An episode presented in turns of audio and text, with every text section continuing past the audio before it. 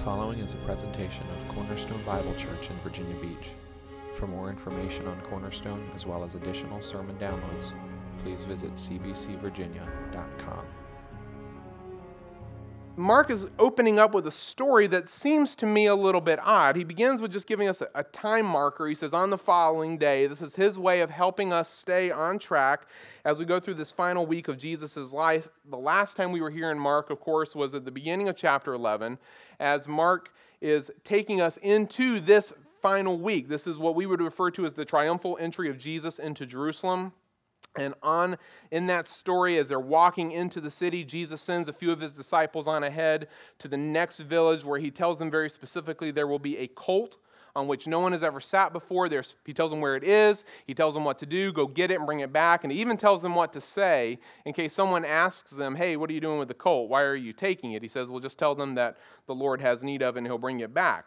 So when they get back with the colt, the, all that happens just as Jesus predicts. When they get back with the colt, the disciples put their cloaks on it, and, and Jesus rides into town specifically, if you'll recall, into the temple complex, while the disciples and the crowds around them begin to shout these messianic slogans Hosanna, blessed is the, the coming of the, of the Son of David, all the stuff, Hosanna in the highest, these messianic slogans, they're shouting. And once they get into the city, what does he do? Some grand uh, event, some big press conference? No.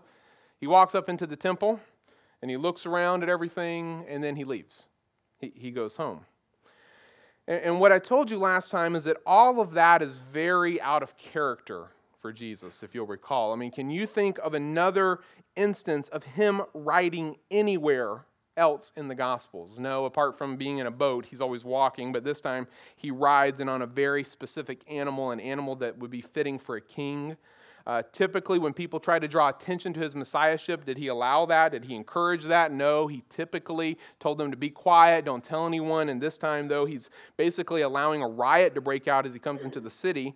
Uh, typically, he tries to avoid confrontation with the religious leaders. I mean, he doesn't shy away from it if they bring it to him, but he hasn't been active in going out and finding the priests and the scribes, trying to argue with them. And yet, this time, he brings this entire processional right through their back door, literally, right into the temple complex. It's a, it's a very unusual scene. And what I told you last time is that I believe his time having finally come, Jesus isn't simply wanting to enter the city, he's wanting to make a statement. He's wanting to make a very clear point. And it seems to me that all the details that are given in that scene are designed to draw our attention to the fact that the king, that the Messiah, the one that Israel claims to have been waiting for all this time, has finally come. And so he made his entrance. He observed his temple, kind of a very regal uh, uh, thing to do as he walks in and just observes, looks around, and then he goes out for the night to get ready for the events of the next day. Verse 12 is the beginning of this next day. And so, what would you expect the first act of the new king to be? You know, what, what regal decision would you expect him to make? What royal edict would you expect the new king to proclaim? Well, as you see here in verses 12 to 14, the first act of the new king, the first act of this coming Messiah, is to curse a fig tree for not having figs on it during a time of the year when it's not supposed to have figs on it. Now you're chuckling, but just, but just look at what Mark tells us about this scene. He, he says they're on their way back into Jerusalem from Bethany. That's where they went out to spend the night, probably at Mary and Martha and Lazarus' house, I would assume, that the text doesn't say. But that's where I think they probably go. And as they're wait, making their way back, you know, through the morning commute into Jerusalem, Jesus is hungry. He wants some breakfast, and he sees this fig tree off in the distance, Mark tells us here, and it's covered in leaves. And so he goes to see if there's anything on it, but when he comes to it, he doesn't find anything on it but leaves, because, as Mark is very careful to point out, he's drawing our attention to it, it's not the season for figs. Okay? So there's nothing on it but, but leaves. And so then, Jesus says to the fig tree, May no one ever eat fruit from you again. Ever. Curse. Pronounces a curse on it. And then Mark draws our attention to one more thing that the disciples heard this statement is is anyone confused by that story? Let, let me help your confusion. If you're not confused, I'll make sure you are. Let me help your confusion by drawing out a few of the questions that should be going through your mind right about now, okay? So, first of all, on more than one occasion, we've seen Jesus uh, demonstrate the ability to effectively read people's minds and hearts, right? To know exactly what they're thinking or feeling in various situations and to tell them what they're thinking or feeling and everyone around them, right? So we've seen this multiple times, and yet he can't read a fig tree to know whether or not it has figs or even to know whether or not it's the time for figs. Secondly, Mark tells us he's hungry, right? That's the reason he goes to the fig tree, according to Mark. Well, we've seen him on two occasions produce food for thousands of people. So much so, uh, uh and yet, excuse me, and yet here, he's dependent on this fig tree to feed him. So much so that when it, when it doesn't feed him, he feels justified in pronouncing a curse on it. Number three, on that note, does anyone feel bad for the tree in the story? Right, because it's, it's innocent. I mean, Jesus comes across as being a little petty and vindictive in this story. Is, is, is he frustrated with the tree when the tree didn't do anything wrong? And if so, then why? And then finally, why is this the first act of the new king. You know, I expected more or I expected better. Why is this the first thing that he does as the announced Messiah of Israel? Okay, does everyone now see the problem with the, with the story? If you didn't see it before, I want to make sure you, it was very, very clear. Do you understand what I mean when I say the story just doesn't seem to fit? Well, let me begin to help you deal with some of your confusion by asking you one more question. Are these verses, verses 12 to 14, the only verses that, that we see or hear about this fig tree? Okay, shake your head no. No, okay? It's not, because if you jump down to verse 20, you'll see that on the next day, as they're going back into the city again, so they're going to do some stuff that day. He's going to go back out to Bethany next day, okay? Third day here. They're going back into the city. They pass by the fig tree again, and they see that the fig tree has withered away to its roots. In other words, it's gone, it's dried up basically to nothing. And if you're like me and like to plant things, you've probably experienced the same thing before, okay? Except normally that takes time to wither away like this. This is, this is miraculous for something like that to occur to a tree in just one night. And Peter sees it and he shows it to Jesus, and, and then Jesus is going to use it as a teaching moment. But let me just point out that all of this, um, what seems to be the rest of the story of the fig tree, doesn't occur until verse 20, right? The first part of the story of the fig tree ended in verse 14. The second part begins in verse 20. And in between those two parts, there's a completely separate story, right? A completely different scene there in the middle. Does that sound familiar to any of you who have been studying through Mark with me now for the past few months? Do you, does anyone remember the word? I'm going to be really proud and impressed of you if you remember the word. Does anyone remember the word that we use to refer to this technique? Oh, I feel like a good teacher. Thank you so much. All right. Yes. I actually don't, but let's just go with it. I'm just happy you remember. Let me put an old slide up here to help those of you maybe who haven't been here long enough to, to know what's going on. This word intercalation is a word that refers to a very specific rhetorical or literary technique where an author or speaker does a very specific thing with two stories to make a point. They begin telling one story. We'll call it story A for the moment. They begin telling one story up to a certain point, whatever point they think is right. Then they pause that story and insert a completely separate story, story B in this case, tell that story in its completion before coming back and finishing story A. It's, it's a device that's, that's used to, to make a specific point because even though the two stories may seem unrelated, by putting them together in this particular manner, the author or the speaker is showing you that there's something about one story that helps you understand the other story. In other words, you can't break them up. You, you, you can't separate them because if you do, you miss the point of both stories. There, there's no way to divide them at all because they're really just one story, not two, even though they really look like two. They're not, they're one. And so that's what Mark is doing here. He's done this several times before. We haven't seen it in a while, but we're back to it now. This is, a, this is an intercalation, and so to understand what's going on with the whole, I think it would be helpful to begin by looking at the story in between, okay, story B, before we come back to story A and put the two together. So let's go to Mark chapter 11, verse 15 here. Mark tells us a story that many of you will know very well as the story of Jesus doing what to the temple? Jesus cleansing the temple. Um, I don't know where that word or concept originally came from, but whoever first said it was apparently very uh, influential because that word cleansing has attached itself to this scene in many people's minds.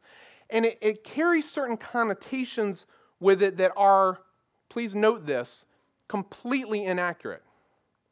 In fact, I'm going to argue that from this day forward, you should never again refer to this scene as Jesus cleansing the temple because cleansing is completely wrong. So let's just remove that word from our minds for a few minutes and try to look at this passage with, with fresh eyes. Verse 15 picks up right after the fig tree incident as they're coming into Jerusalem, and specifically, they're coming back into the temple complex. And when Jesus enters the temple, Mark says, he does two specific things. Though nobody ever talks about the second thing he does. I guarantee you, you probably wouldn't even be able to name it if I didn't have it on the screen. It's not on this particular slide, but if you didn't look back at your Bible, I don't know if you would even know what it was. He does two very specific things. First, he temporarily disrupts the financial transactions that were a normal part of temple worship. Okay, did you catch that? He temporarily disrupts the financial transactions that were a normal part of temple worship. Now, you know this, but you don't know this. So, before looking at what Jesus does, let me just give you some cultural context that I think will greatly help your understanding. As you can see here, in the temple complex, there is a, an area of sorts for business there within the within the temple the temple mount. They're on the temple mount. And just so you know this isn't a bad thing. In fact if i had time this morning i'm pretty sure that i can make a biblical case for why this is a great thing a good thing. I could defend this. And you're like, wait, that's, that, that's the problem, though, right? We all know that because that's what you've been told your whole life. No, I could defend that this is totally biblical and good and fine. However, we don't have time for that. But I will quickly point out two requirements that every Jewish worshiper who came to the temple had to fulfill before we look at what Jesus does here, just so you can understand what's going on. First, it was required of every Jewish person, probably more accurate to say family, but I'll just say person, that they give a mandatory offering to God when they came before Him to worship. And this offering was intended just to maintain the normal daily functions of the temple, as the temple served the whole nation, the people, on, on their behalf before God, the, the, the sacrifices and the priests and all that stuff. Basically, it's kind of like a tax. I mean, it's not really a tax, it's a, it's a gift, but but it's close enough for our purposes this morning. Everyone's supposed to make this contribution. However, the problem in this day, practically speaking, is not everybody uses the same, uh, the same currency. I mean, we, we just take for granted that wherever you go in America, you can use a dollar. That's not the case here. Every town, every city, every region might have their own currency. And so, how do you know as a worshiper that you're giving the right amount of, of tax, of, of gift to the temple? Well, it's hard to keep up with. And so, what they had were an exchange station, money changers, sitting at tables. So you would come up to them with whatever currency you had in your area and would give it to them, and they would exchange it for a special temple currency. They had made their own currency to make sure that you could give the right amount. It was designed to help you, to help you obey God's law for, for these worshipers who want to do that. So these are the money changers. Second, if you're a worshiper coming to the temple, you're not coming as a tourist. You're not coming just to look around and you like stay in the hotel and get your hair done kind of thing. I mean, it's you're coming to worship. And coming to worship God means that you're going to come and present a sacrifice to God on the altar. In other words, you're going to give a bull or a lamb or a pigeon or something to the priest who's going to kill it for you and sacrifice it to God on your behalf. But, but if you've had to travel any distance, you, you didn't bring an animal with you. Moses himself says, don't bring an animal with you, just buy it when you get there. And so there are people there who are set up selling animals for you to purchase to, to facilitate your worship, to make it easier for you to, to obey what, what God has, has done. So these are the, the buyers and the sellers that Mark mentions here in the temple the people buying sacrifices, the people selling the animals. This, these are the pigeon sellers. what you're seeing here in verse 15 is nothing unusual or sinister. I don't care what you've been told in the past. I'm telling you, it is nothing unusual or sinister. These are just the normal activities that would be required in order for the people of God to worship at the temple of God. It's not just commerce, this is worship facilitating commerce. Make that distinction. And the first thing that Jesus does when he gets into the temple is he disrupts this. He, he drives out, note very specifically, everyone who is both buying and selling. And, and I really want you to notice that he drives out the buyers not just the sellers because of how we've been taught we tend to think that he's angry with the with the sellers which i'll address more in a moment but but for now notice that he drives both of them out. Basically he's driving everyone out of that area. He overturns the tables of the money changers as well as the seats of the pigeon sellers. So just for a moment he brings all of that worship facilitating commerce to a halt.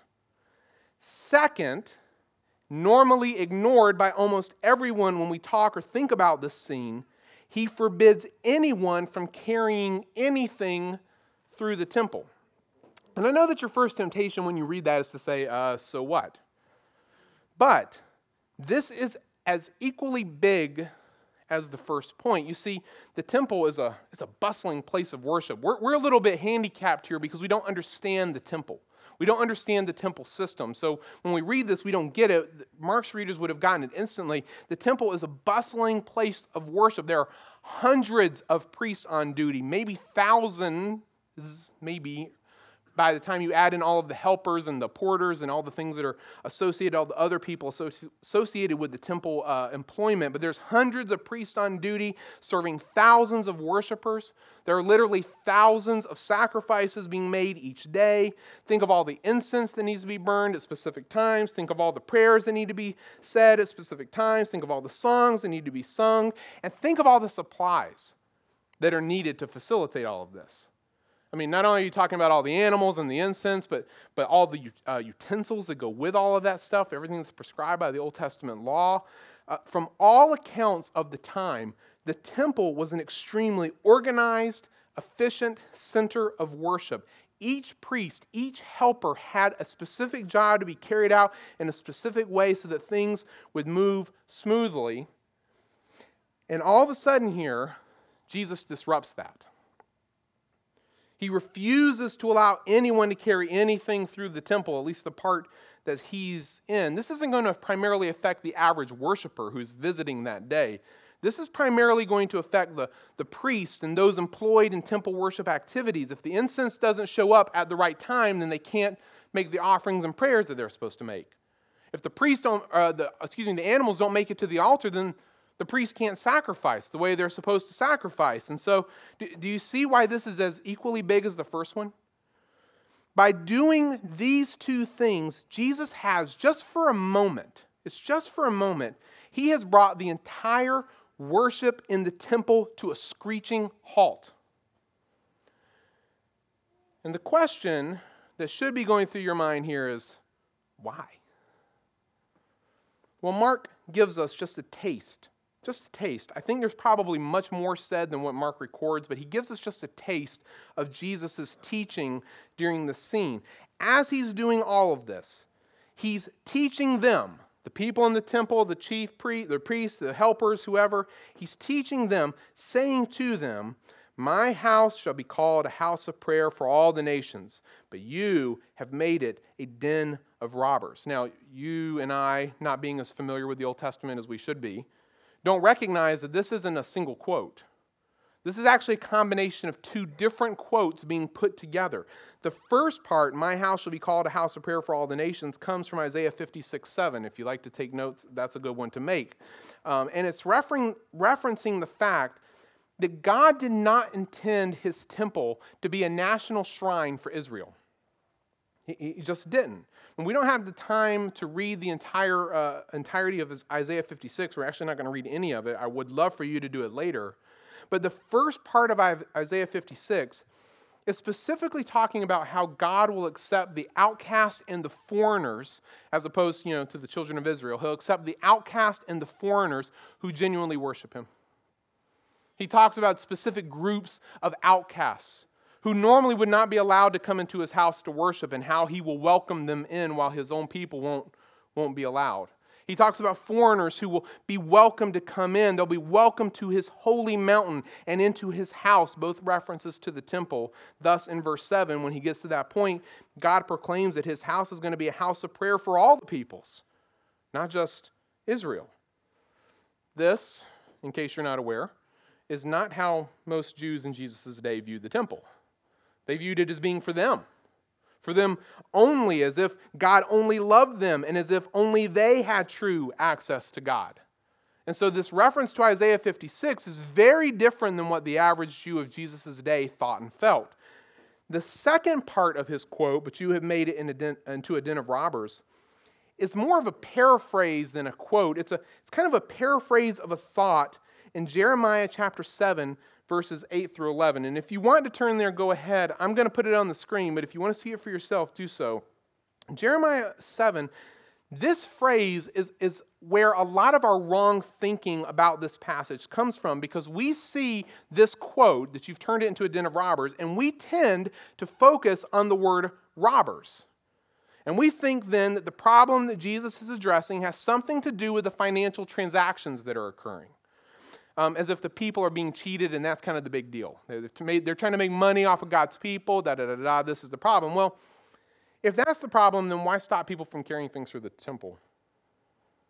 I mean, how does stopping people from carrying things through the temple address the financial problems that might be going on at the money changers table? It doesn't.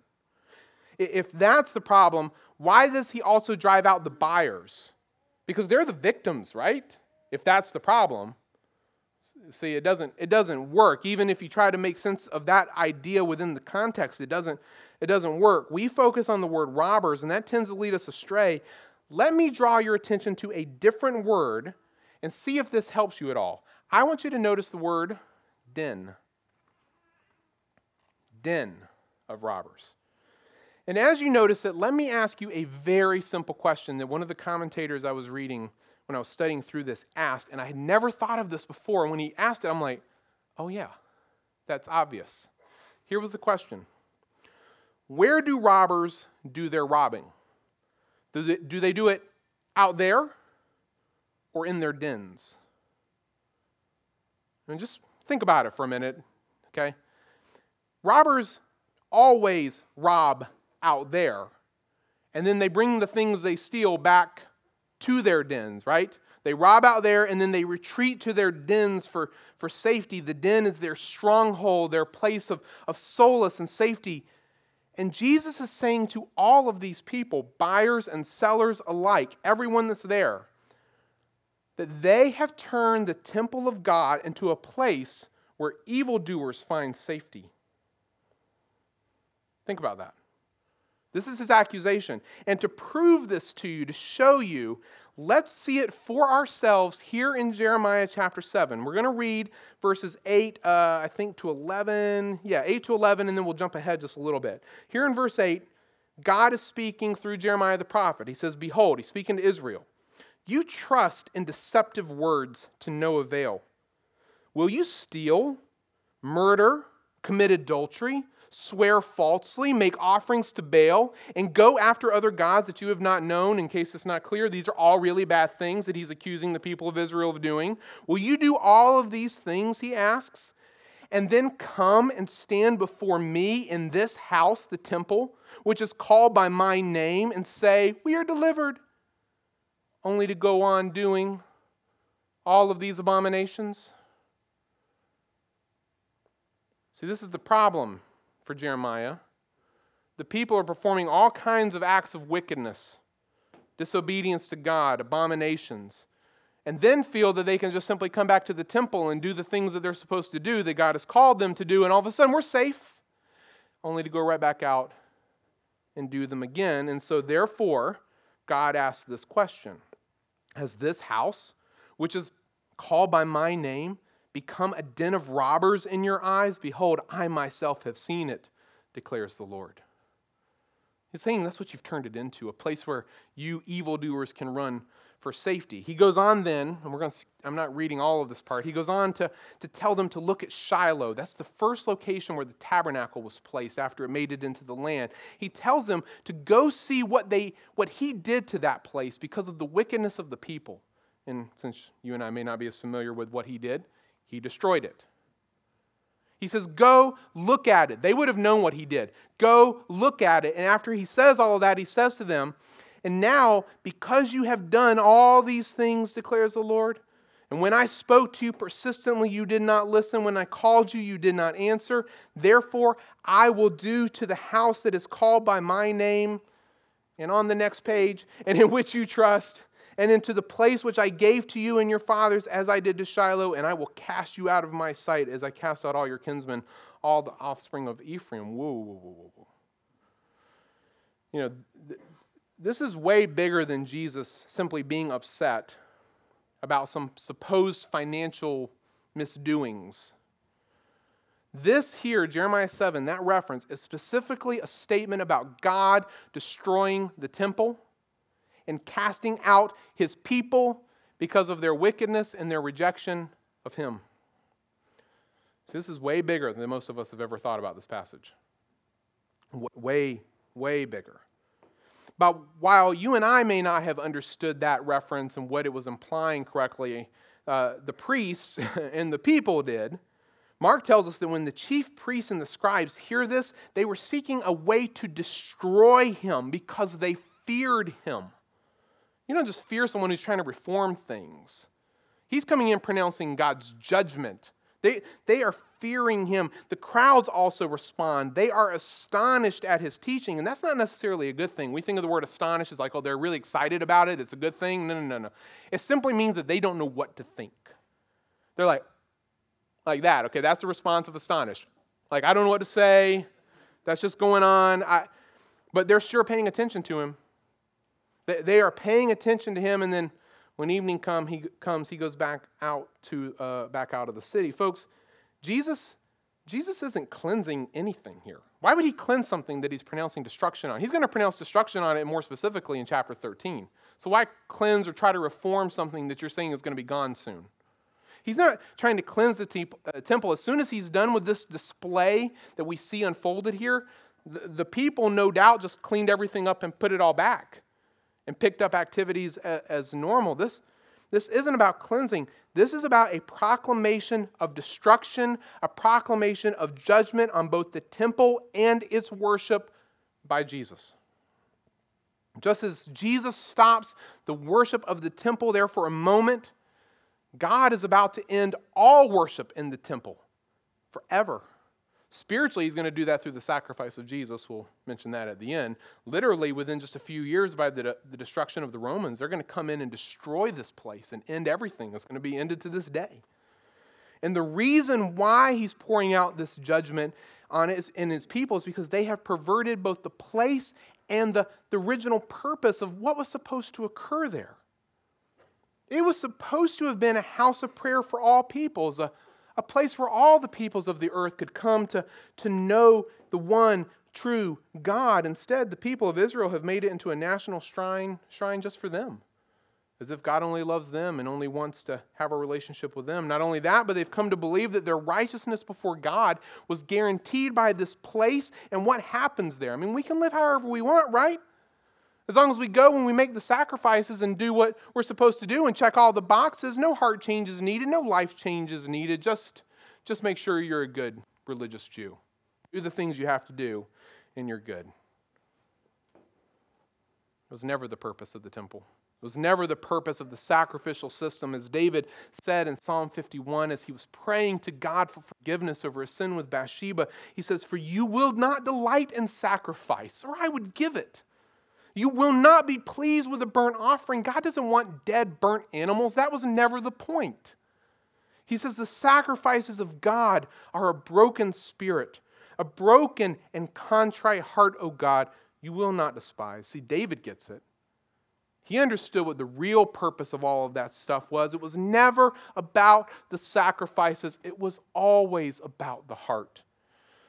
And unfortunately, the hearts of the people of Israel are far away from from God. He's not cleansing this temple, folks. he is pronouncing God's judgment on it. Now, can you understand the story of the fig tree better? See, someone has called this, and I think it's the best, the best way of, of understanding it. Someone has called this an acted out parable. Okay, so Jesus has told parables, stories that make a point, right? This is an acted out parable. So, so the fig tree gives the appearance of having life, does it not? It's full of leaves, Mark points out, and yet there's no fruit. And Jesus was never expecting fruit on the fig tree. He knew it wasn't the season, but it's a picture. It's a, a fruit tree full of leaves but no fruit. And because there's no fruit, what does he do? He judges it. And when God pronounces judgment on something, judgment comes. It's certain. Overnight, the fig tree dies. It withers away to the roots. And now, now that this judgment has been pronounced on the fig tree that looked like it had life but had no fruit, Jesus draws our attention to three very specific points of emphasis. Notice how this is all woven together. First, he draws our attention to the importance of genuine faith. He says, Have faith in God. Truly, I say to you, Whoever says to this mountain, most likely said, pointing at Mount Zion, the Temple Mount, okay, the one they're standing right in front of, whoever says to this mountain, be taken up and thrown into the sea, and does not doubt in his heart, but believes what he says will come to pass, it will be done for him. I remember um, reading this as a child, thinking that it was some mysterious statement on how you could get superpowers, basically, you know?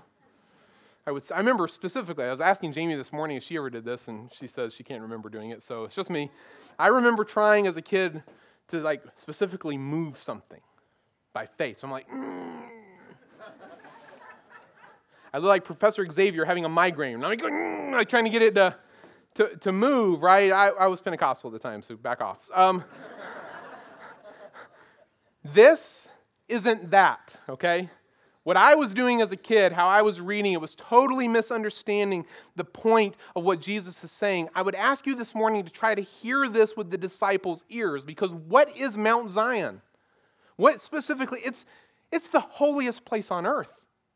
It's, it's the physical location where God dwells with his people. It's the source of Israel's pride and power. And yet, Jesus is telling his disciples that genuine faith is more powerful than that mountain?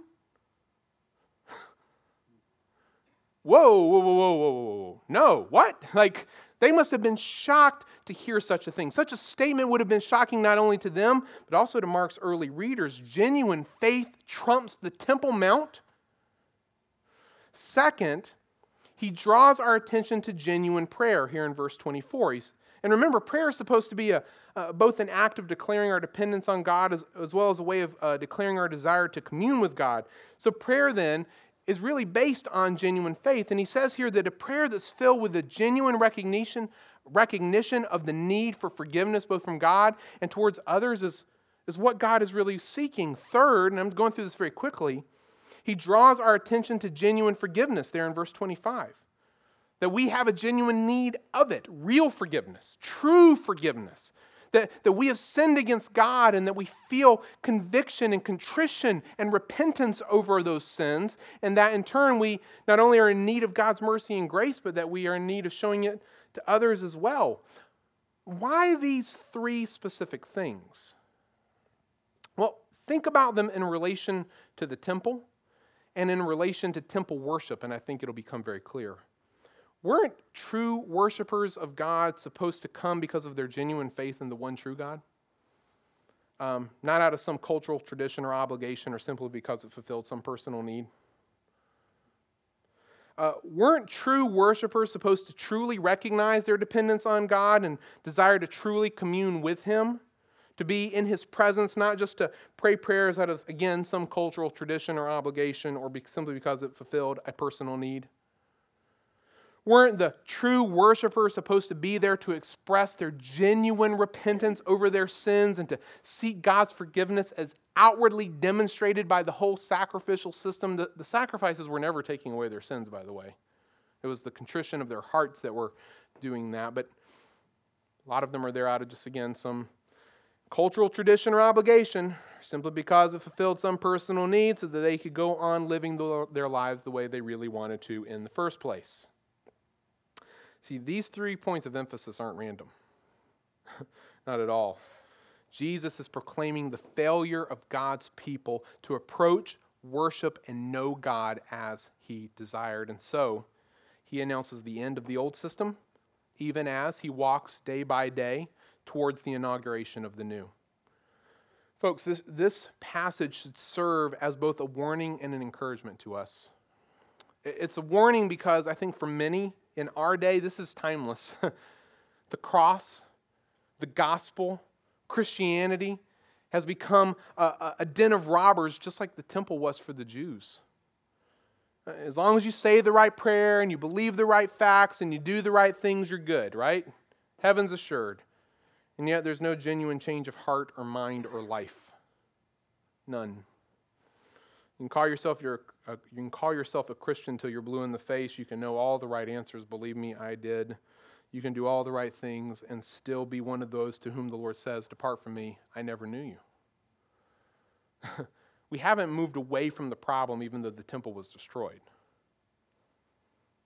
People, people uh, think that somehow Jesus like died for their sins so they'd have a team to join and a jersey to wear. So when people ask, well, what team do you root for? I root for Team Jesus. So I'm going to heaven because I've got the, the Jesus jersey on. No, uh, he didn't. He died so that you could die to self and so that he could live through you. Jesus demands everything. He's not looking for people to take up his name and his cause. he doesn't need us. We need him. There's a big difference there. Not so we can just go on living our lives. Folks, it's a warning. And so I would say to you, as Paul says to the Corinthians in 2 Corinthians 13 5, test yourselves, whether or not you truly are in the faith. It's a call to at least examine, to know where is our faith placed? Is there any evidence or fruit showing in our lives? Because the cross and the gospel and, and Christianity and the church and cornerstone and your family or whatever else, it can be just as much a den of robbers to you as anything else. Not only, though, is it a warning, I think it's an encouragement to, to pursue genuine faith and genuine prayer and genuine forgiveness as well. And all of this has been accomplished through the gospel. Is only genuine faith in Christ's death and resurrections for our sins can, can make us right with God. It's not just a, a, mental assent. It's when all of our faith has been placed in Jesus and Jesus alone, as I've said before, when we're not diversifying our faith. When we're all in with Christ, if we're wrong about Jesus, we're just wrong. We don't have any other option. Our faith is in Him or it's in nothing. So, so only genuine faith in Christ's death can make us right with God. This only comes when you are truly uh, and genuinely dependent on God for salvation and for all of life. And, and that communion we have with God, the only reason God says to us that He now wants us to, excuse me, now wants to be our Father, that He is our Father, is because he sees us in his son. He's my father because I'm in his son. I, am tied back to Jesus and back to what he's done with me. My relationship with him, my continued communion with the Father comes only through the blood of Jesus. And all of this is possible only because God, in his great grace, mercy, and love for us, has forgiven us of our sins by placing our sins on his own son and then pouring out all the wrath that was rightly ours on him. So now I have nothing to fear from him because the wrath is gone. No more fear of judgment. As the song said, Jesus paid it all, and all to him I owe. My sin had left a crimson stain, but Jesus washed it white as snow. I, I had nothing without him. I have nothing without him, and I will have nothing without him. Genuine faith, demonstrated in genuine prayer for for genuine forgiveness is what God has always wanted from his people. And Jesus, the King, the Messiah, has come to reestablish those things amongst the true, genuine people of God. Will you bow your heads in prayer with me?